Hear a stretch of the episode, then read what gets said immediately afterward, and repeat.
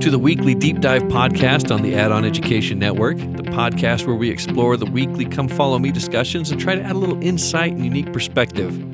I am your host, Jason Lloyd, and here in the studio with me is my friend and producer, Nate Pfeiffer. Oh, what is up? Hey. Hey, in this episode, we're going to be talking about how the works of God and his designs cannot be frustrated. There's also a lot to learn from the, the lost 116 pages of the Book of Mormon. We're going to look at some of the, the context to what was going on in Joseph Smith's life at this time. Then we'll take a quick peek at Doctrine and Covenants section 4 before we move on to the counsel that God gave to Joseph Smith and Martin Harris in Doctrine and Covenants section 5. So sit back, enjoy, and here we go. To begin, let me let me just open up the scriptures real quick so I can read it. You can probably just edit that little snippet out. Or maybe I won't. Maybe we'll all wait uncomfortably for you to do this. Probably. Okay, Doctrine and Covenants, section 3, verse 1. The works and designs and the purposes of God cannot be frustrated, neither can they come to naught. And I think that's a very comforting statement, but it's a very cool statement. And what it reminds me of is J.R.R. Tolkien, when he wrote the Silmarillion, it's a, a story.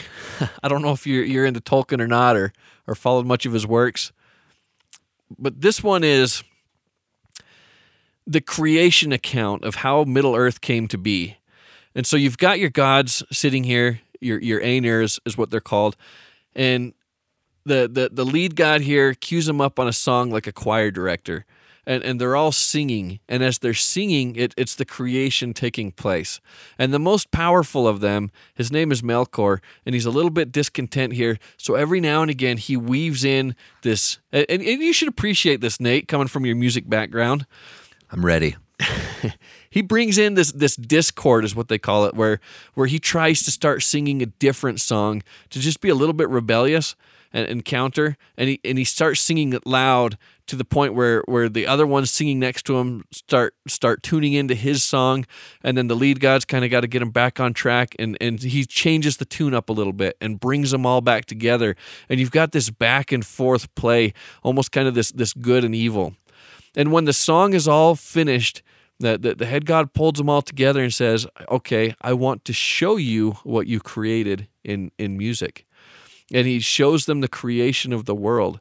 And he says, Even when you tried to frustrate me, when Melkor, the most powerful of all of you, tries to frustrate me by singing in the discord or adding in these bad notes or these bad tunes, trying to ruin the song, all he did was glorify my work even more. And he shows them the, the the discord that Melkor was singing in there brought about the cold and the frigid temperatures, and yet God changed the tune and brought about the snowflake and, and the beauty that comes with, with the snow. And uh, you know this this kind of back and forth play goes out. I, I won't I won't tell you the whole story, but just showing you that even when Satan or evil or whatever the case may be is trying to frustrate the work of God, really all it does is play out to magnify or glorify it and I, yo, go ahead. I never read any of that stuff. it's, it's it's an interesting read. I'm I'm kind of excited to see the. Uh, you, you saw Amazon dropped a billion dollars on a, a, new Lord of the Rings series, TV oh, series. Whoa. I just actually uh, finished watching the Hobbit movies, um, not the cool cartoon ones from when we were kids, but like the um, the really terrible ones from when we were adults. They, they, they I don't, I don't think it's one of those things where it's just like you're so far into it that you can't turn it off because you've already invested so much time that it almost feels like wasting. You wasted time. I don't know why we do that as humans. We should be way more comfortable with saying, those are sunk costs. It's time to move on, and there's no reason I need to finish this terrible movie. Yeah, and, and, you know that could open a can of worms. I've got plenty of bad movies I could talk about, but I'm I'm going to try to stop myself. I'm sorry. I'm sorry. I just took you. I just took you out of the vibe. I'm glad. Continue. No. Continue. You're you're good. I was about to take myself even worse out of the vibe. I'm just going to stop myself before I start. Right. We've seen some doozies. Um, but going back into this, you know, God's saying that that his plans and his designs can't be frustrated. And then he's going to show that even long before the plates were pulled out of the earth and Joseph Smith started translating it, he had a contingency plan where Nephi made a record, kind of going over the same information that Lehi had gone over, so that nothing was really important that was lost. It, it, there was continuity that kept going, and we didn't have to retranslate those plan, uh, those pages. Perhaps the greatest example of God's plans not being frustrated, even though bad things are kind of getting weaved into the mix, is, is probably the atonement itself. When we look at Christ's life, I mean, how many of us, if we could imagine ourselves in that setting right towards the end as he's about to be crucified, what if we were in that crowd and, and not knowing what we know today? We, we see this man that we loved, our Lord, the Savior, and Pontius Pilate stands up and says, Who should I release? How many of us would be praying and hoping that that Christ would be released, not Barabbas, right? Barabbas was a murderer. And and when Christ is is still going to be crucified, how many of us would not be hoping, you know, we've got Passover coming. What if what if they were to wait until after the holiday and then give Christ a chance to kind of escape and live and continue to teach us and to continue to grow? All of these bad things that happened, ultimately, his crucifixion and the atonement itself, as bad as it seemed, and as much as we would have prayed for, for him as a loved one or him as somebody that we care about, wanting the best thing in that situation would have frustrated the most important greatest blessing that has ever been offered to mankind across the earth. And, and that's what happens in our life as much as sometimes we wish we could avoid the thorns or or pull away from the tribulation or the problems. Some of those things end up being the greatest blessings to us. And and those trials are really what make us who we are and and make us great. I I think that that actually, like you said earlier, is comforting because you know one of the questions that I still grapple with the hardest is why do bad things happen to good people? And as simple as it is, and and I, and it's sometimes easy to um, you know kind of dis, dismiss it a little bit, or sometimes the dismissive answer is like, well, you know, because everybody has their agency, but it's like, man, that doesn't make me feel any better about that. And you know who got it was was Nephi. If if you imagine that guy with his family and he's building a boat to cross the, the, the seas to come over to a promised land, and before they board that boat, he has a vision where he sees his descendants and he sees them kind of fall away from the truth and he sees that the scourge of their existence are going to be the Lamanites his, his brother's children are going to be uh, warring with them, fighting with them, and ultimately in the end destroying them. And yet, when he comes away and walks away from that vision, here he's got brothers that just, just complaining and want to go back to Jerusalem. How easy would it be with him knowing the future to just say, you know what? Yeah, head back to Jerusalem. That's fine. Go. And not take them on the boat with him, knowing what kind of what kind of opposition they're going to be putting to his kids. But yet, those struggles, those bad things, as you said, that, that sometimes we wonder why they happen or why they happen to good people are yet so important sometimes to bringing about God's plan or his purposes. And it also just helps to remember sometimes too that like we don't have all the answers in the short term ever, actually. And or maybe I mean I shouldn't say ever. A lot of times we don't really have the answers in the short term. And so many things are revealed later, even in our lives, that give us and add perspective to the trials that we went through earlier. And and there's no way that we should ever dismiss people's hurt and and tribulation and the horrible, terrible things that do happen to people. We just have to understand, or at least try to understand, that that our perspective is so finite. You know, our understanding of things of of infinite things is still so finite. And like you said, there's comfort in knowing that the Lord has told us that He will not be frustrated and that, you know, He's gonna make sure that His His plan is still executed. Yeah, when when poor Joseph Smith in Liberty Jail and he says all these things will be for your benefit, right? No, it's it's wild. And and you were um as I was thinking about this and I, and I was putting together you know the, these bad things that are happening or or seemingly bad things that happen or the uh, the, the, the opportunities for us to learn or to change or just kind of chip away at us. I couldn't help but think of an example that you told me about a, a, a, you know instruments and and guitar in particular how it's framed or put together or how that that fits into the this idea. Would you mind elaborating a little bit on that? Sure. I think i think what you're referring to is um, I I had to give a lesson one time or or uh, talk in sacrament meeting or something about um, the idea of um, us being instruments, you know, or or God calling prophets to be instruments, and and because of my you know day to day you know music stuff, that's of course the type of instrument I think of. And as I was reading how um, the process of building um, a guitar you know, raw wood is basically cut and, you know, kind of roughly, you know, cut into slabs that will eventually become, you know, the body of the guitar. But to get them, to get that hard piece of wood to be able to form into the shape of a guitar, you know, you have to soak it until it's pliable and bendable. And then you take that and put it inside of a frame so that when it hardens back again, it's it's hardening back in the right shape. I think that's what we're talking about, right? Yeah, absolutely.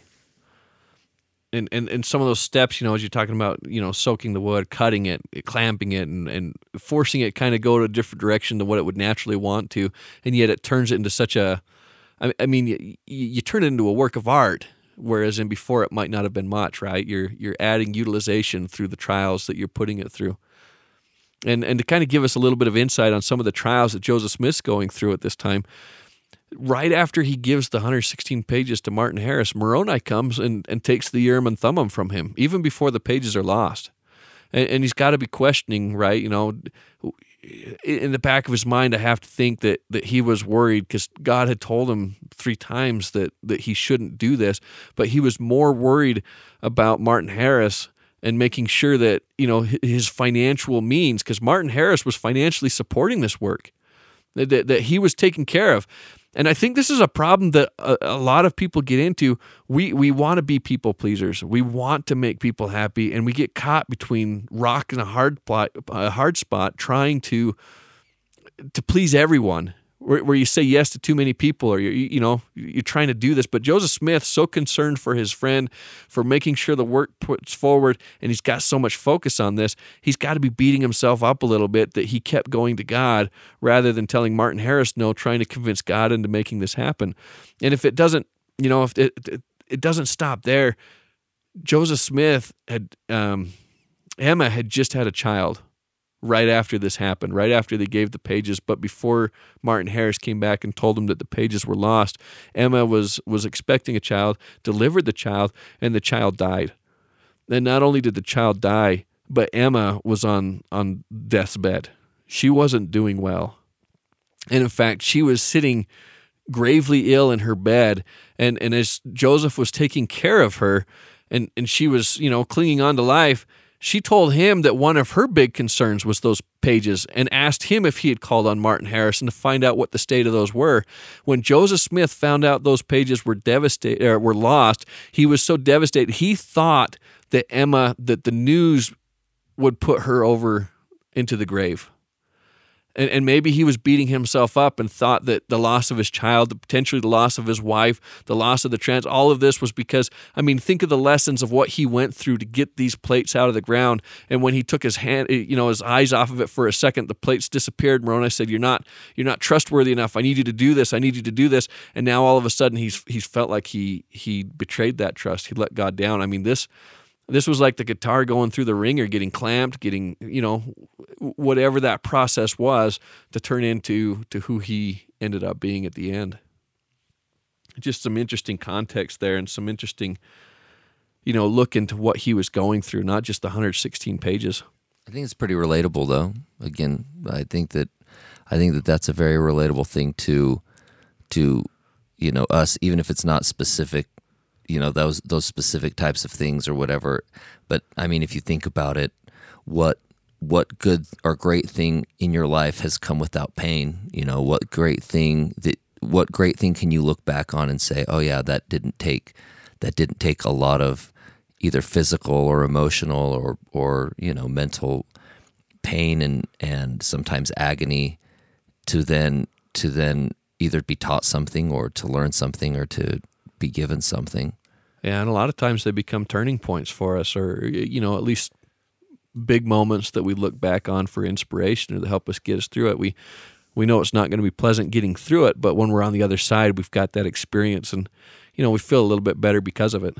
Look at look at every single one of the of God's prophets or chosen prophets throughout the scriptures. You know, I mean, very rarely, very rarely, if any, I can't think of off the top of my head that it was just like, you know, they were born and everything just went so smooth and they taught all this great stuff and they got translated or whatever. You know, they didn't even have to die. It's like, tell me, tell me any of those stories like the of the greatest prophets that didn't have some sort of, you know, deep agony or trial you know the lord the lord truly does shape his his instruments yeah like the phrase you know the rough stone rolling uh, you're just smoothing out the edges and, and, and turning it into a work of art by the time it hits the bottom.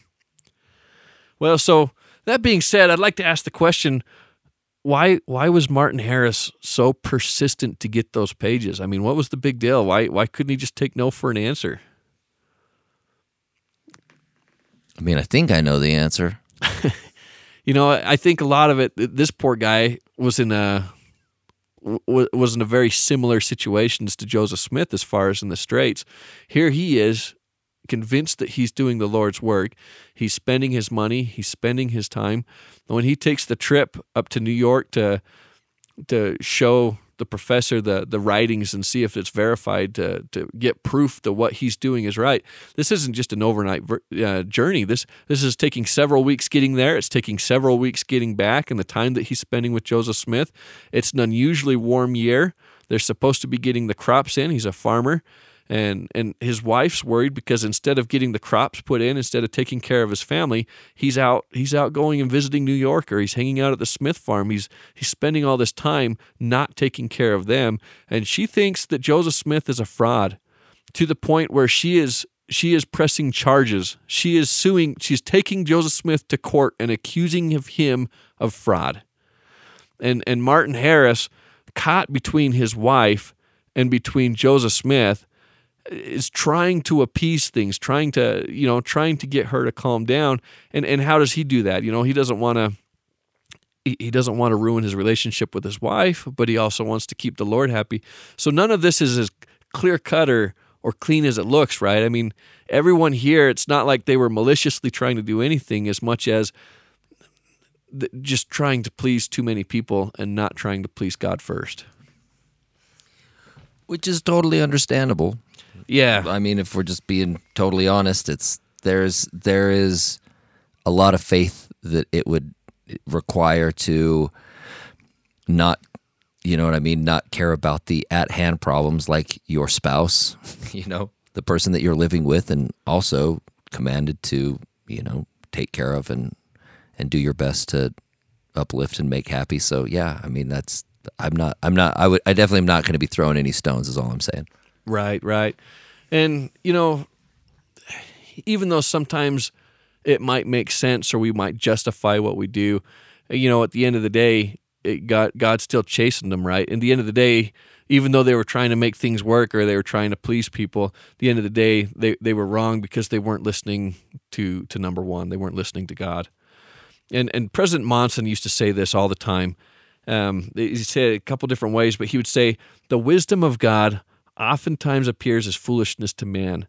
But the single greatest lesson we can learn is that when God speaks and a man listens, that man will always be right.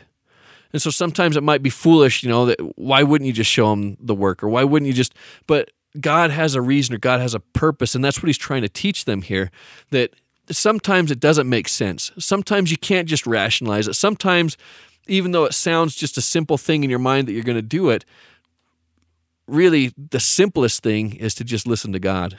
It, it might appear like foolishness or it might not make the most sense, but if you if you follow what you feel and if you follow what God's telling you, you're always going to be right.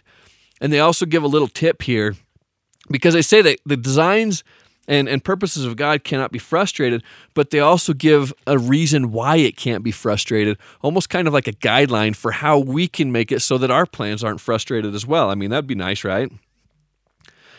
Verse 2 it says, For God doth not walk in crooked paths, neither doth he turn to the right hand nor to the left, neither doth he vary from the path which he has said. And so as I think about that, his plans can't be frustrated because he's not winding around, right? And and I think that's where we get caught in our trap when we start when we start deviating or we you know we start wandering away it, it, creates an opportunity for us to intersect or run into our own plans where really we're the ones that are frustrating our own plans our deviances that we're throwing into the mix is, is frustrating what we do if we're if we're able to walk straight like god that that's how we can that's how we can do it without frustrating ourselves. Love it. Okay. Next up in Doctrine and Covenants section 4. This is something that that all missionaries memorize over and over and over again. And uh, a lot of people are familiar with this. It's a very short section. And be, be It's a very short section, and I don't feel like we, we should really spend too much time talking about it, but it is something that's going to be repeated over and over and over again in the Doctrine and Covenants. And that message is that the field is white and now ready to harvest. And this is a message, a revelation that Joseph Smith gives to his father, Joseph Smith Sr., one year before the church is restored. So even before the church is restored, the Lord is saying the field is white and all ready to harvest. And we'll talk about this a little bit more in, in, in, some other lessons because, like I said, it does show up a lot of times in the Book of Mormon. But what I did want to take away from this is the idea that in the New Testament, you have a couple parables that are referring to the end of times. You've got this idea of, of the virgins that are waiting for the, the Lord, the groom, to come to the church. Well, here with the restoration of the gospel, you have the groom that's returning to the church, which is the bride, and restoring that, where the church is now married or or unified, joined to the Lord. The Lord stands at the head of his church. There's now the church of Jesus Christ. In the fulfillment of that prophecy, he also talks about another prophecy that in the last days, well, before we get to the last days, you've got the parable of the wheat and the tares, where the sowers are out sowing the wheat all throughout the field, and then the, the enemy comes in at night and sows the tares among the wheat. And they say, Well, what should we do? Should we try to separate it? And they say, No, don't separate it because you might damage some of the wheat in the process. Wait until the end. And and when the field is white and ready to harvest, that's that's when you can separate the wheat and the tares. So that prophecy dealing with the end of times, the that when the wheat is matured, this is the Lord telling us we are at that time. The wheat is ready. The field is white and all ready to harvest. Just giving you kind of an idea of where we sit in, in our timeline according to New Testament prophecies. It's exciting. We're, we're, we're sitting right here towards the end. In the next section, Doctrine and Covenants, section 5, I loved how the Lord is focusing Joseph Smith. He says, You have a gift to translate the plates, and this is the first gift that I bestowed upon you, and I have commanded that you should pretend. Pretend to no other gift until my purpose is fulfilled in this. For I will grant unto you no other gift until it is finished. And I find it interesting that he says, pretend to no other gift. He's saying, not, not only, he's saying, I'm not giving you any other gifts until the until the translation is done. And seeing that you don't have any other gifts, you're not going to be practicing any other gifts, but I don't even want you pretending like you have any other gifts until this is done. This is your work. I you want the nose one to the job. grindstone. You have one job to do. you have one job. This is it. Get it done. I, I love it. I love how he keeps him focused. And and really the Lord is prioritizing here. Before the church is restored, I need that Book of Mormon. I need it translated, and I, I need this to go forth with the restoration of the gospel. Let's let's put one foot in front of the other and, and keep ourselves focused. A lot of times when you're at the beginning of a new project, you get really excited, and sometimes you want to run in like a hundred different directions to get this thing up off the ground. And and I can imagine that he's he's very you know very similar. He's excited. He's a young prophet. He's got these this opportunity, this information that the Lord's fed him, it'd be fun to just go around and you know get everything moving but but the lord says hold on one thing at a time We also have in here talking about witnesses. He says um, that, that there's going to be witnesses to the plates that they're going to use when the Book of Mormon's translated, and we have that at the beginning. We have the the testimony of the three witnesses. We have the testimony of the twelve witnesses. I just wanted to make one comment on that. That I find it fascinating that you know you look at the three witnesses. All of them were members of the church. All of them witnessed to the plates, and yet all of them fell away. And even though all of them fell away, none of them denied their testimony or their witness as to what they saw. What, what more powerful witness can you get for something than somebody who turned enemy to it? Because it's not just somebody that was neutral that was standing outside that maybe you could buy off or whatever. I mean, this is these are people that turned hostile to the church that that kind of went away and were kind of negative and, and had bad feelings and hard feelings for the church.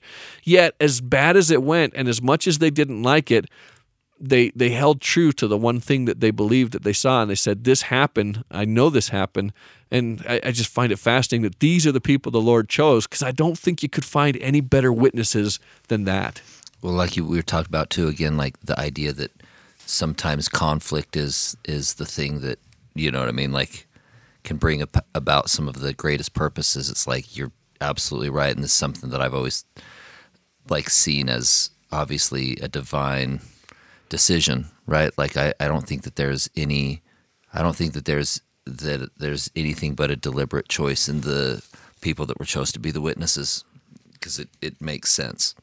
It does, and, and you know, going back to what President Monson said, sometimes the the wisdom of God appears like foolishness to man, but in the end, it it, it, it not not only it makes sense, but you know, and, and maybe this is why this is such a powerful verse. This this is kind of what I want to finish on, is is where it says in Doctrine and Covenants, stop and stand still, and, and I love those directions because we worry about a lot. You know, Joseph Smith was worried about Martin Harris. Martin Harris was worried about his wife.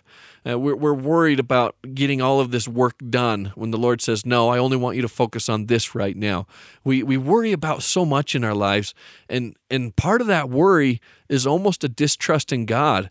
But, you know, going back to last episode when we were talking about the patience that God had to wait for Joseph Smith to call on him rather than try to speed things up, that, that idea of, just be patient and and stand still know that god is there that his his wisdom as much as it might seem like foolishness to, to us is is wisdom. His ways are not our ways.